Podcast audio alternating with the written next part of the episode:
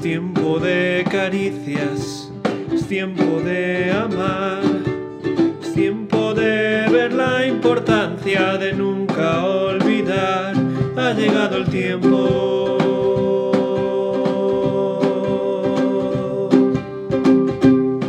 Por eso Companion quiere compartir contigo el pan de Dios para tu alma. Génesis 32, 26 No te soltaré hasta que me bendigas. Creo que ya he hablado antes de la lucha de Jacob con Dios, pero esta mañana este versículo volvió a salir en mi devocional y no he podido por menos que pararme y releerlo. No sé si recuerdas que Jacob huyó de su hermano, que le quería matar por robarle la bendición que le pertenecía, y eso le llevó a huir a la tierra de su madre. Allí le tocó experimentar su propia medicina, a ser engañado por Labán, que le entregó a su hija Lea como esposa, aunque en realidad él amaba a Raquel. Jacob salió de su familia con una actitud altanera y autosuficiente. En vez de agarrarse a Dios, le pone condiciones. Si Dios me acompaña, entonces el Señor será mi Dios. Y todo esto después de recibir una revelación directa del mismo Dios en la que le prometía todo tipo de bendiciones. En el camino de vuelta a casa, después de luchar con Labán por lo que era un salario justo y de ser engañado varias veces, viaja con el temor de encontrarse con su hermano, y la reacción que éste va a tener cuando le vea. Pero Dios no había dejado a Jacob.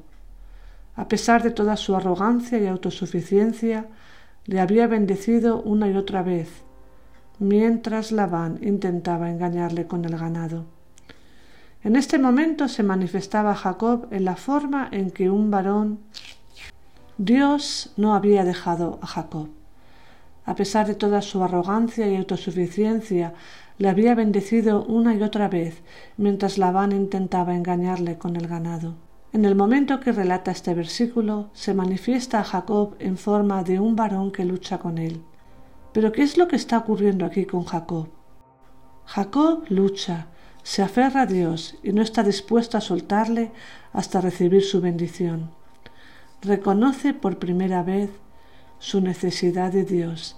Se muestra vulnerable, dependiente, necesitado. Dame tu bendición o mátame. Y qué misericordioso es Dios, que pudiendo derrotarle y aplastarle en un abrir y cerrar de ojos, le deja luchar con él toda la noche. ¿Has luchado con Dios alguna vez? ¿Te has sentido tan desesperado que no podías dejar de pedir a Dios que te ayudara, que te escuchara y que te bendijera de alguna manera para poder soportar la terrible carga sobre tus hombros? Imagino que sí. Durante mucho tiempo vi en esta declaración de Jacob el mismo orgullo que tenía cuando abandonó su hogar, como si creyera que podría vencer a Dios y sacar de él lo que quisiera. Hoy le veo más como la viuda que se presentó día tras día ante el rey. No dejaré de mostrarte hasta que me hagas justicia. Corte. Durante mucho tiempo vi en esta declaración de Jacob el mismo orgullo que tenía cuando abandonó su hogar, como si creyera que podría vencer a Dios y sacar de él lo que quisiera. Hoy le veo más como la viuda que se presentó día tras día ante el rey. No dejaré de molestarte hasta que me hagas justicia. Dios es misericordioso y mira nuestro corazón. Ve que muchas veces estamos indefensos, desanimados, agotados y que le necesitamos desesperadamente. En esa lucha de venir delante de Dios y exponer nuestro corazón, nuestras dudas, nuestra debilidad, le vamos conociendo y reconociendo nuestra necesidad de Él.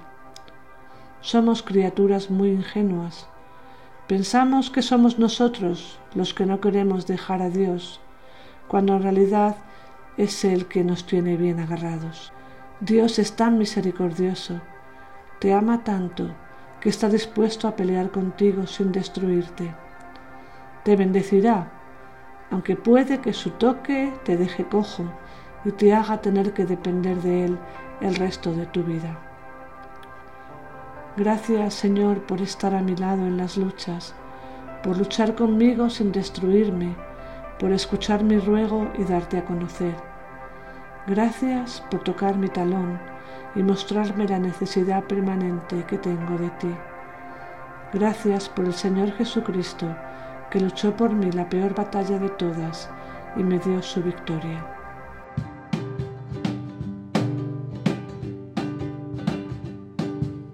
Tiempo de abrazos, tiempo del amor, que la esperanza del pequeño llegue al mayor, ha llegado el tiempo. Y ahora, el abrazo de companion a los mayores en años y jóvenes de corazón. Seguro que a lo largo de tu vida has tenido que luchar muchas veces con Dios o tal vez no. Lo que veo en Jacob es que la edad, la madurez, lejos de hacernos más autosuficiente, normalmente nos puede hacer más sabios, como ocurrió con él. Jacob aprendió las lecciones de la vida de una manera más profunda.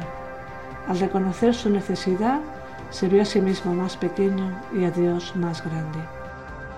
El Dios que se le había revelado en el camino a la casa de su madre dejó de ser el Dios de sus antepasados y pasó a ser su Dios. En esta etapa de tu vida puede que te toque pelear con Dios alguna vez, pero la esperanza que tenemos en Cristo Jesús es que Dios ya peleó por nosotros en la cruz. Venció al pecado y a la muerte para asegurarnos que podemos ir a casa sin miedo. No tendremos que enfrentar el juicio de un Dios ofendido, sino las manos amorosas de un Dios perdonador. Y mientras vamos camino a esta casa, cada día podemos agarrarnos a Dios y decirle, no te soltaré, quiero vivir a la sombra de tu bendición, porque no hay mayor bendición que Dios mismo. Companion te ha ofrecido el abrazo de Dios para hoy.